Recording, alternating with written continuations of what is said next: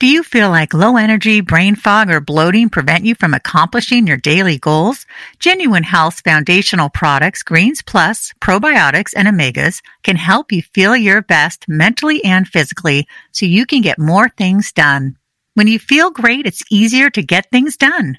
Whether you need more energy from increased greens, brain and focus support from omegas, or a probiotic to keep your digestion, immunity, and gut happy, look to GenuineHealth.com to give your body what it needs so you can do more every day and feel great while doing it. Visit GenuineHealth.com to learn more, because done does feel good. Hi, I'm Andrea Donsky, founder of NaturallySavvy.com and co-host of our Naturally Savvy podcast. And I am Lisa Davis, MPH health educator, co-host of Naturally Savvy and author of the book Clean Eating Dirty Sex, memoir, cookbook, healthy lifestyle guide. At Naturally Savvy, we are here to help you make healthier lifestyle choices. So we are so honored that you are tuning in to listen to our podcast on a weekly basis. And we are here to engage you, have fun, and help you live your healthiest lifestyle. Now, on to the show. Naturally Savvy Podcast is sponsored by Morpheus for Menopause. Hi, I'm Lisa Davis. So glad you're listening to Naturally Savvy. If you listen to the show, you've probably heard me talk about my mother, who suffered with chronic illness for most of her life, and my daughter, who has invisible brain-based challenges. And it is very, very difficult when you look at somebody and you're like, what's wrong with you? Everything looks fine. Well, guess what? Even if everything looks fine, it doesn't mean that things are fine. So I am really excited to have the wonderful Gigi Robinson on the program. Gigi Robinson is an accomplished digital artist, educator, and advocate with a concerted focus on chronic illness, body image, confidence, and mental health. She holds a Bachelor in Fine Arts in Design and Photography from the University of Southern California, where she is currently pursuing a Master of Science in Innovation, Design, Business, and Technology. With nearly 134,000 followers on TikTok and more than 16,000 followers on Instagram, Gigi Robinson has made a significant impact as an influencer on issues that relate to body image and overall physical and psychological wellness. A member of Gen Z who embraces its most notable values, she has demonstrated a particular ability to connect with people across this vital and sought-after demographic. Gigi, welcome to Naturally Savvy. It's so great to have you on. Hi, thanks for having me. I think there's so much power in telling stories about things that are invisible, especially because people assume that you're always like, okay, in today's world when everything looks so real all the time. And it's easy to hide behind a screen. So yeah, thanks for having me on. Yeah, well, I look at you and I just see this gorgeous young woman in front of me. And from what I've seen and read, incredibly brilliant as well. And I'd love for you to share your story in terms of, when did you first start dealing with chronic illness? Yeah, so there are definitely a lot of, things to unpack here. So when I was around 11 years old, I started getting mysterious injuries. I fractured my elbow doing a cartwheel. It's like, what? What? Like, that's like not normal. Then a year later, I fractured my ankle. Then a year later, I tore ligaments in my wrist, like jumping off one of those like lake trampolines. And the doctors were kind of like, what is happening here? At first, they were like, oh, maybe it's growing pains. You know, sometimes kids get more injured as they're growing into their bodies and their bones are changing and whatever. But this one orthopedic doctor at the Hospital for Special Surgery, geez, I always mess that up. Literally, I'm known to mess up my words too. So you're in good company. I can never say the name without messing up the word special. Hospital for Special Surgery in New York has one of the best orthopedic groups in the world, I think, or in the country at least. So I feel very lucky that I was able to go and have this team of pediatric doctors kind of look at the circumstances and say, hey, here's an educated guess, like, based on your history of also looking at genetics, right, with like what my parents deal with, and then with what I was going through, they were like, I think you might have EDS, a connective tissue disorder that, there's 13 different types, I think. I think the list is always growing, but it's incredibly rare to be diagnosed with EDS at such a young age. It's not necessarily a rare condition anymore because of all of the research that's happened over the past decade, which I think is great. But to be diagnosed at such a young age was definitely something that I think was kind of difficult, but I didn't understand what it was or how it was going to affect me until I really was on my own in college. And like, I didn't have my parents kind of making appointments for me. It was all about me making appointments for myself and figuring out like, okay, how do I fit going to the doctor or doing physical therapy, like into my, day at school, or at university. And, you did kind of mention one thing about my story that I think is very, very, unfortunately not unique, but very problematic, is the fact that I look fine. So a lot of my professors actually, I don't want to say they like discriminated against me, but they publicly, like in front of other students, were like, no, you can't use your accommodations. Meanwhile, they were registered with the university. So I faced a lot of very frustrating things in my time at school, and that inspired a lot of my advocacy and my art about it today. What did you say? It's EDS? Yes, Ehlers-Danlos Syndrome. So with that, does that cause you to have looser ligaments or tendons? So I would also love to preface, although I'm working towards Master's of Science now, I'm not a licensed medical professional. Take this with a grain of salt. I do research, but it's not on medicine. So definitely just keep this in mind if you're listening. As I describe it, my experience is unique to me. I think something that is incredibly challenging about chronic illness is the fact that it's so dynamic, and you can feel extremely debilitated or disabled one day, and then the next day you can be perfectly fine. It's very difficult to even understand that concept. People are like, what do you mean? Like, you're not always feeling okay? Or like, you are feeling okay, or maybe you're fine one day and then the next day you're like literally bedridden.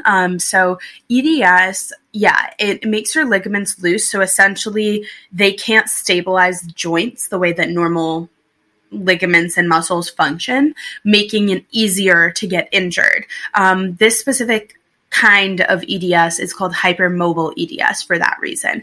There are other kinds, as I mentioned, that affect people differently. And while I do suffer a lot and have overcome a lot with my experience with it, I know there's people that have it so much worse. And again, I think this just goes to show how dynamic this thing can really be for people. So there's a lot of different things involved with that. And to overcome it, I mean, this has been a decade in the making for me, unfortunately. It's been something that I have been kind of working through for years. I at first actually didn't really want to address the fact that something was wrong. I would constantly dissociate when I was in the hospital. I didn't really realize that. I was just kind of I would show up, I would talk to the doctors, whatever. And then in college, when I was on my own and I really started having these issues where I didn't have that support from my family, I was like, oh yeah, you have to find your doctors. You have to commute by yourself. You have to go by yourself. You have to have your record. You have to do the copay, blah, blah, blah. It's oh my God, this is definitely a real thing. And I, as at the time, 21-year-old, I'm okay, I guess if I can't run from it, I have to make myself aware. And as a fine art student at the time, I was literally having these conversations with my teachers. They're giving me assignments and I'm I can't keep up. I don't know what I'm doing. I have no inspiration. My mind is on my health. What should I do? And this one teacher said, well, why don't you use your experience as kind of the beginning steps of creating this kind of photo essay or documentation of what this chronic condition is through your eyes. So I said, okay, fine. So he's bring your camera with you, maybe do a color study, right? Do a study on the fonts that are used on signage. do a study on, you know, the different colors that are used inside and around the hospitals. Why is it that they're so bleak? Like, bleak colors make us feel horrible. What would it even look like? Like, on a pediatric unit, there's a reason why there's so many colors, right? They want to distract us, and they want to boost our endorphins and make us think that it's so much, you know, or maybe it's not the experience that you're going through something really difficult. And I would much rather have that in general, like in adult and, you know, units. I don't even know how else to describe it, but I think doing those studies helped me become more aware and also like kind of heal through my actual diagnosis at the time, which I think was a really unique experience. I mean, we hear about people using art and falling into art when they get sick, and creating art when they get sick. And I think that if that's what you can do to heal in some ways, that's great. I want to ask you about your book, Discourse Between Myself and the Waiting Room. So that was great. So that was photographs in the hospital, in the waiting room, kind of showing things. And you take a picture of yourself, and it's in one of the mirrors in the room, you know, waiting for the doctor. And you write, "This is how I see myself," a simple self-portrait. And then you go on to write, "Mirrors make me reflect. Doctors often deliver news with no resolution for my pain." Before I decided I wanted to do freelancing work and advocate and create content online, I decided that I wanted to do like corporate social media and digital marketing strategy. So I did get a BFA in critical studies in fine art. So that's my undergrad degree, which is, again, hence why I have a photo essay and I have writing that goes with it. And as I talk about these color studies, these font studies, all of these things were thought about when I was making this book. And I initially just kind of had this as I think a mechanism to like heal from, like I mentioned before. But after a year of kind of making this book and working on it for it was almost a year and a half. I started in like the fall of 2019. I didn't finish it till the summer of 2020. So, you know, I wasn't sure what I was going to do. But in terms of the reflection, I find it really interesting because most of the time they do put a mirror in the room.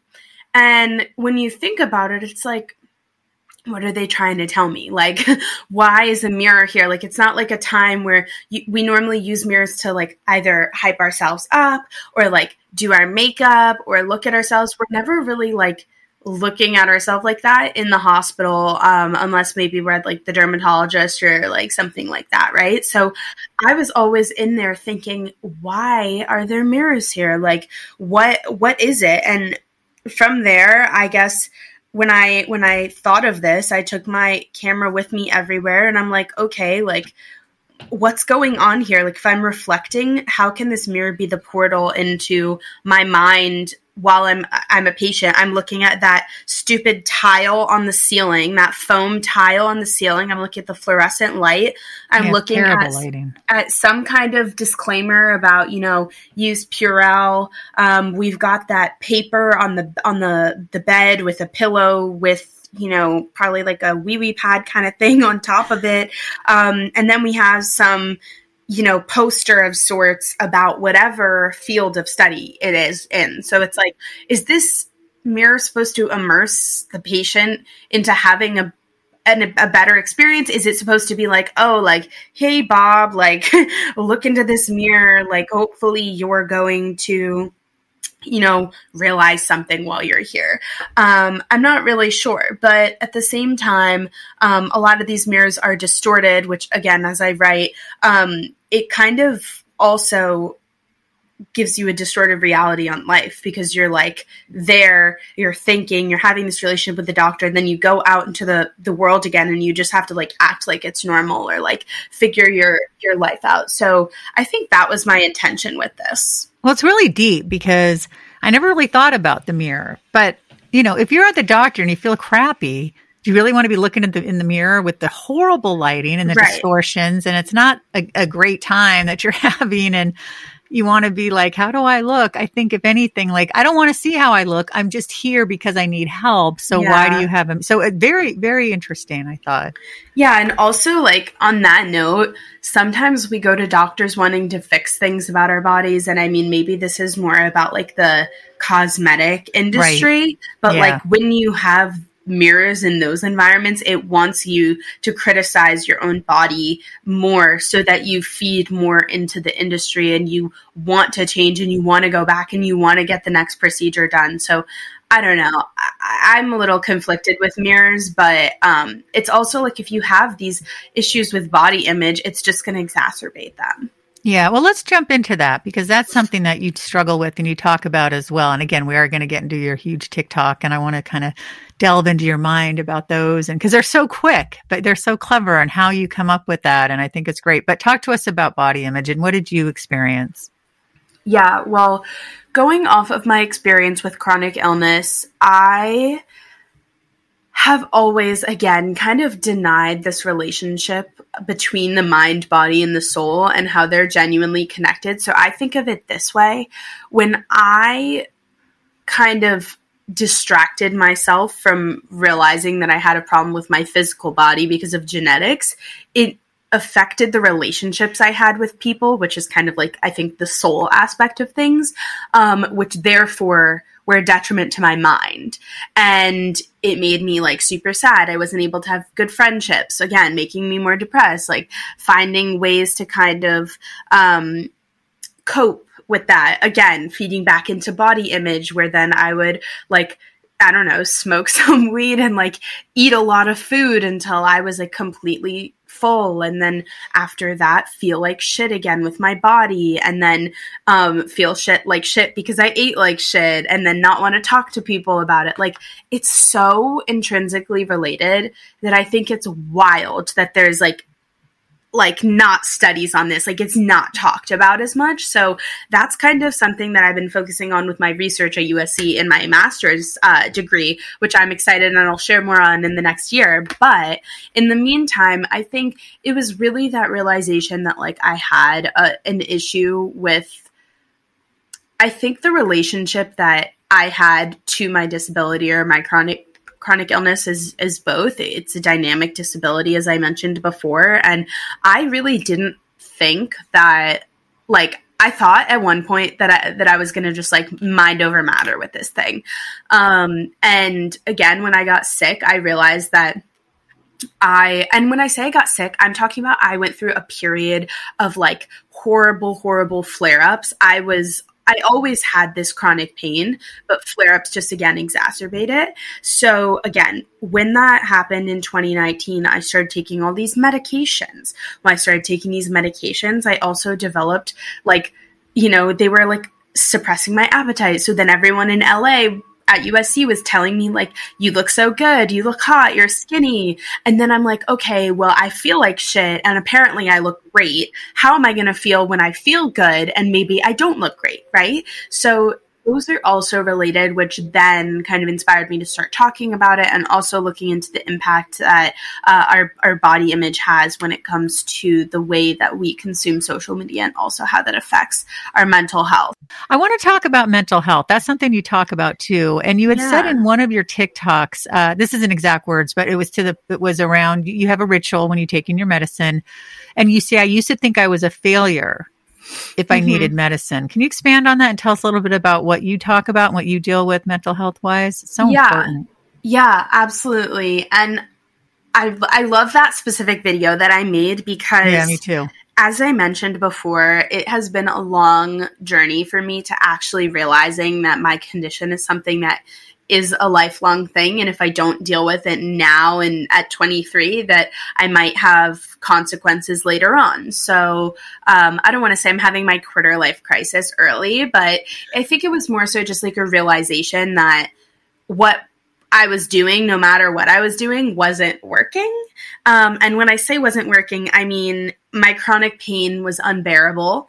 I've had years, and I mean, again, I was diagnosed at 11 and I'm 23. You can do the math, of not taking medicine and not really I think, prescribing myself to the world of Western medicine, because I thought mind over matter, I can go to therapy, I can go to physical therapy, I can take this herbal medicine, or I could do acupuncture, and I'm going to feel okay. And you might feel okay in the moment, but then maybe 2 hours later, you're going to feel like shit. So that was my constant battle for literally until I came back to New York as a result of the pandemic. So I had just turned, I was 21. I was about to turn 22. So yeah, I came home in 2020 with the pandemic. I uprooted my life from 3 years in LA to coming back to New York City. And I was like, okay, well, I guess I'm here indefinitely now. I don't know when I'm leaving. I might as well find a care team that can help me with this condition here. And luckily there was a team that my mom found. She's a nurse, so she's really good at research and, thinks things thoroughly through. And she found this team at Columbia, and they focus on pain management, and they do both Eastern and Western approaches, which is so cool. And, I think it was just cool because my doctor and I, we talked through kind of like plan A, and then plan A1, and then plan A2, and then plan B, and then plan B1, B2, C. So we kind of got through like a bunch of different things over the past year before we decided, okay, I can't do this anymore. I want to incorporate medicine in. And that obviously was, again, part of one of our plans. And I also had so much anxiety in taking medicine. One, because the medicine I take is a controlled substance, which, if you aren't familiar, that essentially means you have exactly a 30-day supply, no more, no less, and you can only pick your prescription up a day before. So what happens if you're traveling? What happens if you, are in a super big amount of pain, or you accidentally drop your bottle and you lose a pill, right? Then you're kind of fucked. You don't have that extra medicine to fall back on. And that has been a little bit stressful because I love to travel, and coming up with a way to figure that out, right? Am I even allowed to ship this overnight if my mom picks it up for me? Is it allowed to get to me? What happens if I'm out of the country? I literally think there's so many variables going on.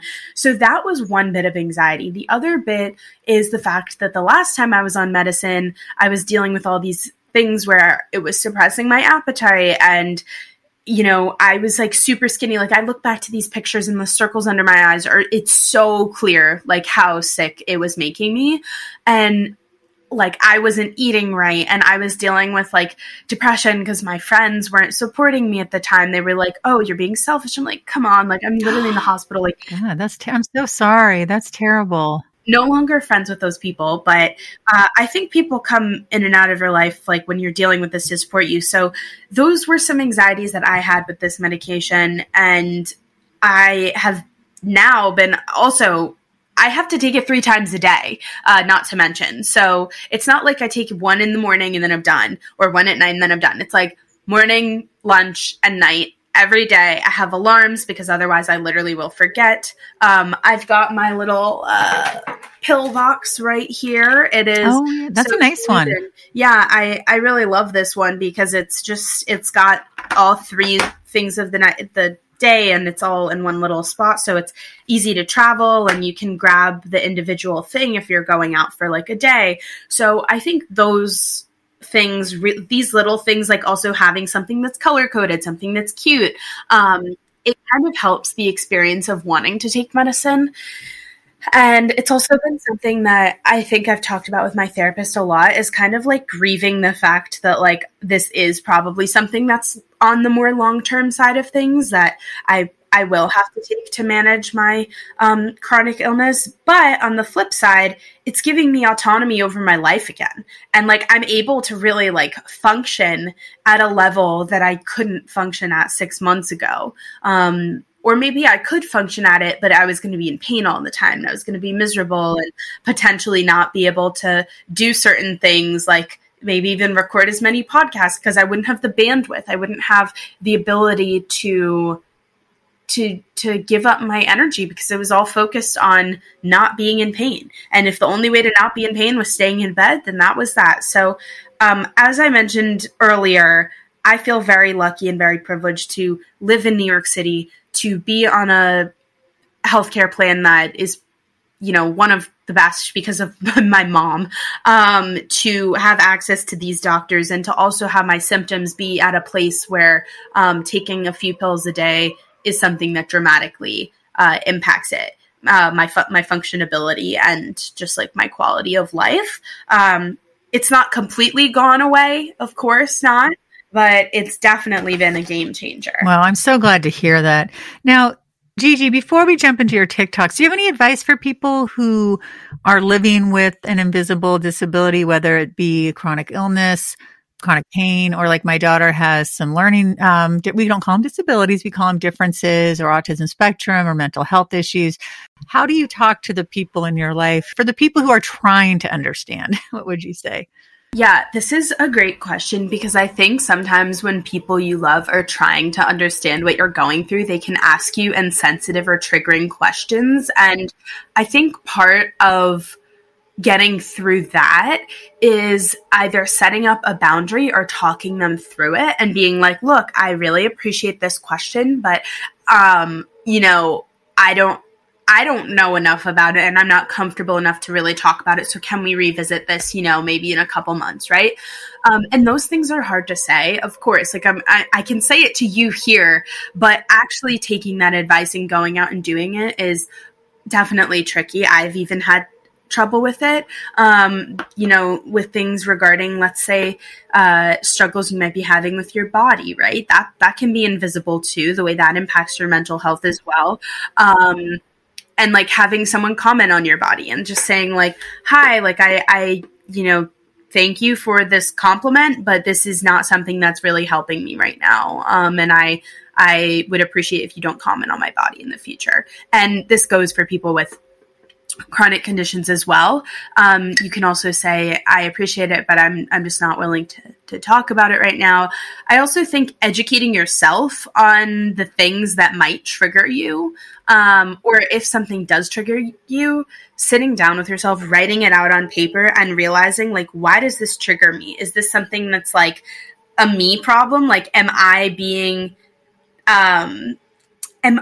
kind of like being triggered by something because of a belief about my chronic condition or invisible illness that I'm having, because I'm not there yet. I haven't accepted it. So therefore it's triggering to me.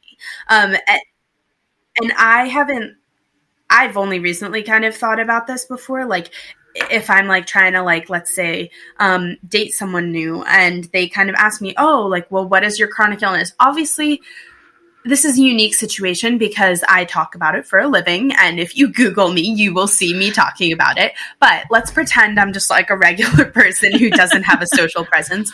I sometimes do get triggered by it. And it's like someone is like, oh, well, what is it? Or like, how does it affect you? At first, I was like, well, why does this random stranger care about my medical history? Like this doesn't really apply to them. I feel like this is more personal.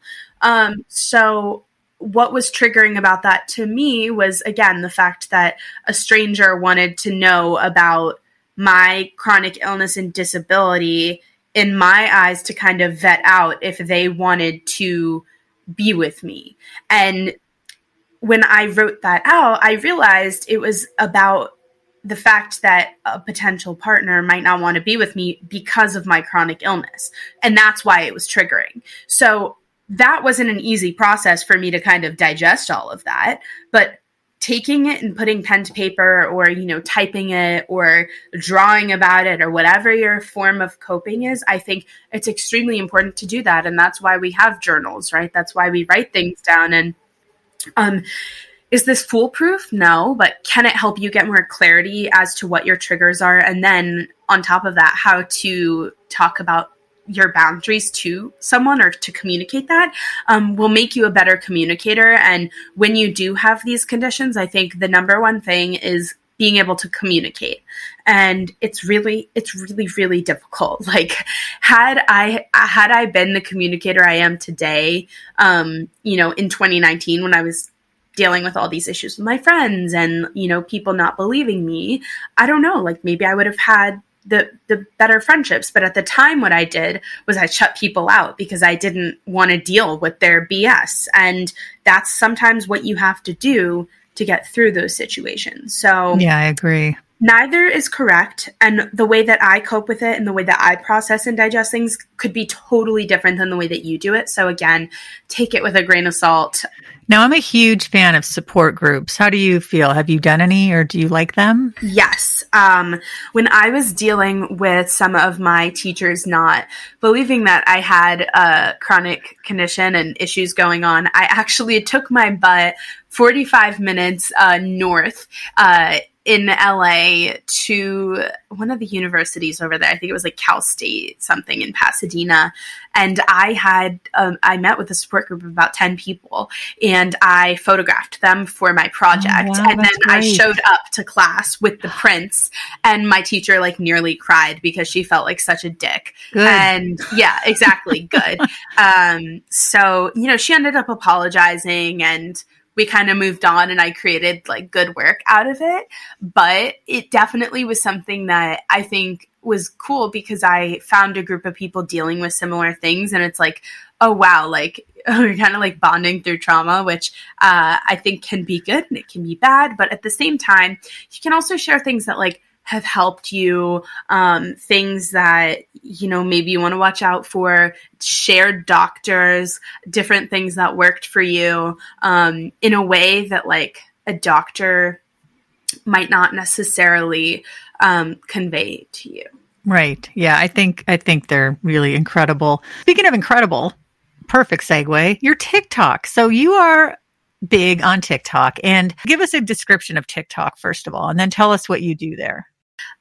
So TikTok is a short form video platform, meaning anywhere you will see videos anywhere from 3 seconds long to 3 minutes long. That's it. 3 minutes. Okay, I can do that. Now, of course, you can go through and you can add in different photos, to the videos, whatever. You can make a little montage, but the platform really thrives off of short form video content. And what that really means is you can share anything you want pretty much in a short amount of time and grow an audience and continue to kind of like expand your network.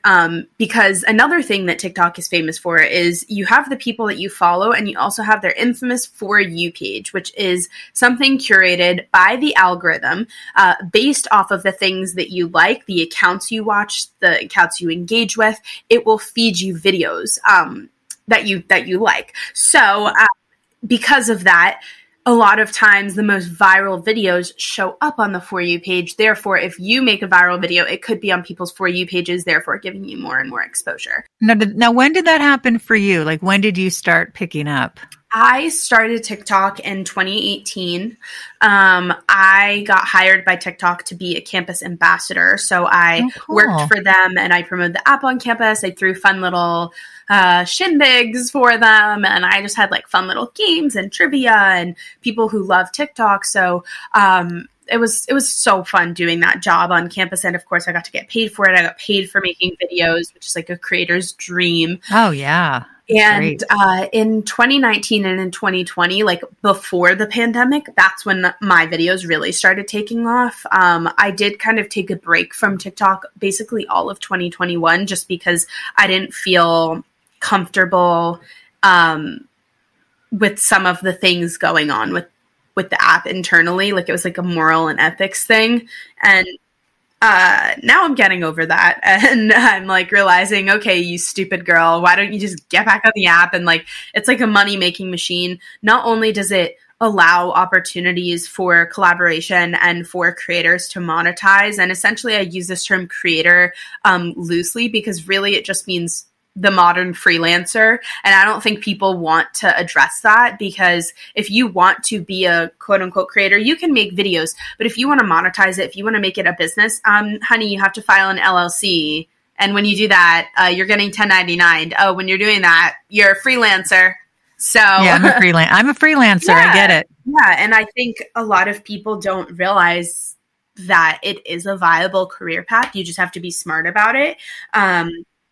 And again, when you're doing these partnerships, you're able to work with some of the brands for like things you're already doing. I could take this candle that's sitting right in front of me and be like, this candle is something that helps my productivity because, you know, it's something that I like to light each morning while I take my medicine, and I leave it burning while I'm answering emails. And at a certain point in the day when I'm ready for lunch, I blow it out. And that reminds me that I need to go and eat and go for a walk, because I haven't left my desk all day, and therefore this is helping my mental health routine. Boom. That's a video right there. But some people might just be like, oh my God, I love this candle. It smells so delicious. And that just might be their storytelling ability. But for me, as I mentioned before, as a storyteller, as an artist, I feel inclined to add a deeper level and add kind of this like conceptualization to each piece of content that I put out. So it's gone from something that was like, I know what the trends are. I know how to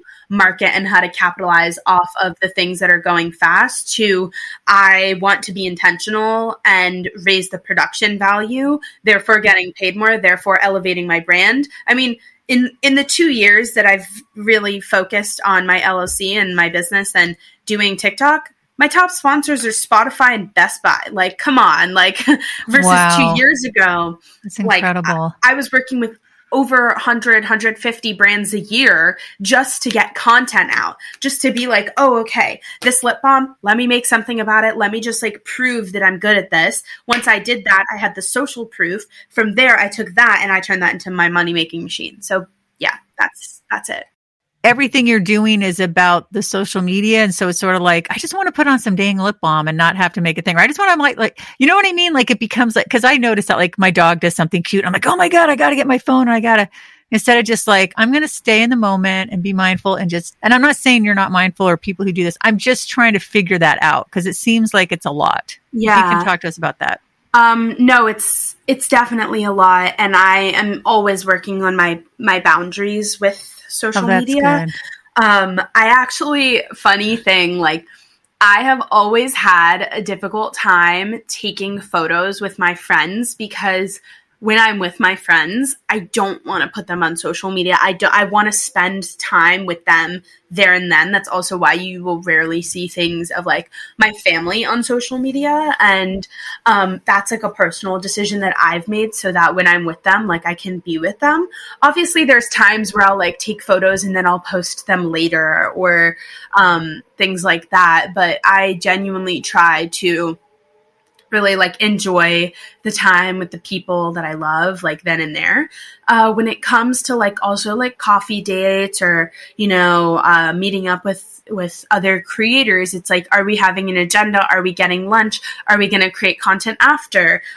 What's kind of that relationship? So the creating of the content is the one thing. That's the thing that everyone is glamorizing right now.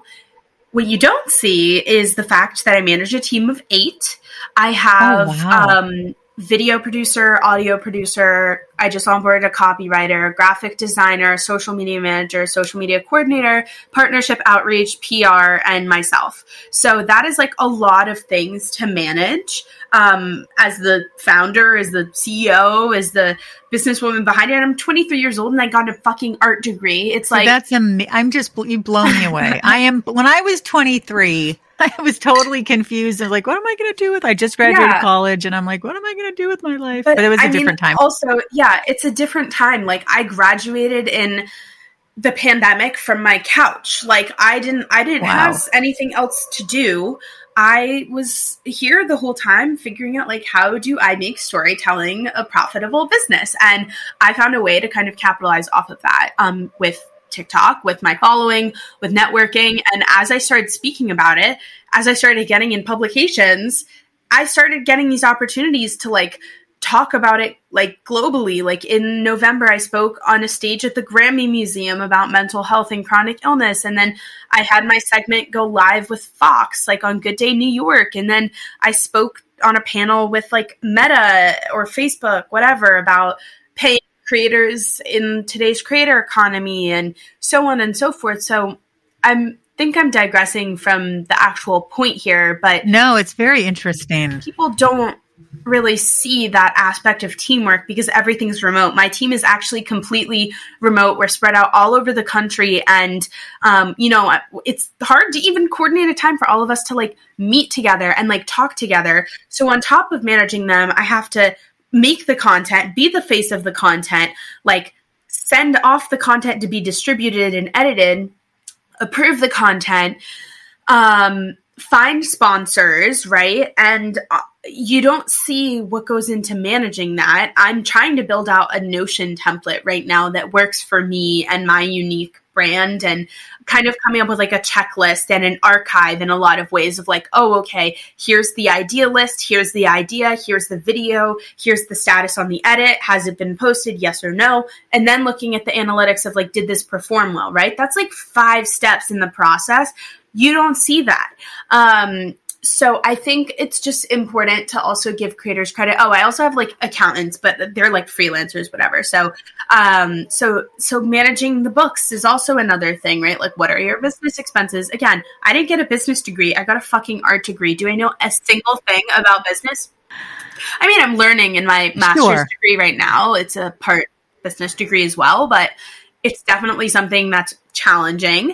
And it's also really interesting to realize like, oh my God, like the cost of living is actually crazy. And like, how do I make this a profitable business where the cost of living is easily taken care of and everything else is just fun? Like I've recently struggled with, I love creating content, but I kind of am having a hard time because at first photography was my passion and then it became work. Making videos was my passion. Then it became work. Speaking is my passion, then it became work. So how do you like dissolve that relationship between passion and work and what you want to do versus what you need to do? It's all so related and I'm still figuring it out, like absolutely figuring it out. I'm no master.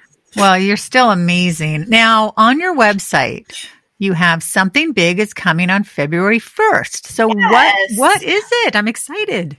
Yeah, so I announced that I am doing custom media kits, and if you are not aware, media kits are essentially used to showcase and land you, hopefully, partnerships or media placements. And if you're not familiar with media kits, I think the best way to describe it is it's kind of like a presentation between 10 and 20 pages. I like to do 10, but you could really do something between 3. Some people say, keep your media kit 1 page. I say, make it 20. And I'm going to explain my philosophy in a YouTube video coming up in the next few weeks, but essentially it will showcase and package you as an individual and your business so that people want to buy into you and your story, which is what we want nowadays. We want to see real people and real stories, right? So this philosophy dives deep into that. And that was featured on Forbes and on Fox and on Business Insider. So that was pretty cool that happened. And so if you are interested in that, you can book me on my website. It is very time consuming and people are like, oh, like, why is it so like pricey? And I'm kind of looking at it from this is like, if that's out of your price range, then you're out of my price range. Like I just simply don't have the time there. And I genuinely think that the people who want to level up and land these deals that are at least worth double what the cost is to making the media kit, i.e. getting them a return on investment right away. I don't want the client that's not going for those types of brand deals. So I hear you. That great. Also goes into my marketing. And I mean, these media kits take anywhere between 10 and 20 hours per individual client, which is a lot of time. How many hours are we supposed to work in a week? It's like 40, right? 40 hour work week. So you can easily see how taking one client from, 10 hours, that's a lot of time. That's time away from creating, that's time away from a lot of different things. So that's just important to know. That is so exciting. So I know that you have a podcast, Gigi. Tell us about it. Yes. So my podcast is Everything You Need is Within. It's a show that I created, I think derived from the general need for me to instill confidence in others online and also have conversational interviews with thought leaders and with influencers who were going through the same thing, and also just kind of to debunk the fact that creators and leaders don't have problems with mental health and that they aren't always confident in the things that they do. So this show kind of walks you through that. It's very candid conversations. And genuinely, like, I go through one of my favorite things is asking everyone their creative mantra at the end. And if you make it through all like 50 minutes of the show, you'll get there for each guest. So that's been such a pleasure to walk through. And it's my podcast that I host with Spotify, and you can tune in live on Green Room each week, which is Spotify's live audio platform. It's so much fun. I love it. And this way you can ask questions directly to the guest, and then that kind of also will have you be featured on my podcast, which is super cool and unique because most podcasts are recorded before. Oh, that's great. When does it air? We are Thursdays at 7 p.m. Eastern for the live shows. And I'm waiting on releasing this new season because I'm potentially rebranding. So same concept, different brand. And again, that goes with like one of my number one things, which I didn't even talking about, which is like, you can either evolve or complain. And I think in that, sometimes people are like, oh, you can get stuck complaining, and that's fine. No, that's not the point. The point is if there's something that is not working, you complain about it. You can either, again, continue to complain, which is already like such a low thing to do, or you can evolve and make something better and change something and iterate on it. That's the whole point of iterating and making sequels and making season 2s and doing this whole rebrand. So that's what I am in the process of doing right now with season 3 of the show. Gigi, I've had so much fun talking with you. I've learned a bunch. Is there anything you want to add? No, I mean, this was so much fun. And if you want to ask me questions or talk with me, just send me a DM. My team is pretty responsive. You'll either hear from me or one of my managers on there. If you want to sponsor me in any way, definitely send us an email. And what's the email? Or should they just go to ggrobinson.com? That would be perfect. If you are, someone wanting a media kit done, like, again, hit me up on that. There's honestly, the possibilities are endless, but I hope this was helpful and inspiring. And I know we went like super deep. You really got like a full version of me and like what's going on here. So thank you so much for having me. Do you feel like low energy, brain fog, or bloating prevent you from accomplishing your daily goals?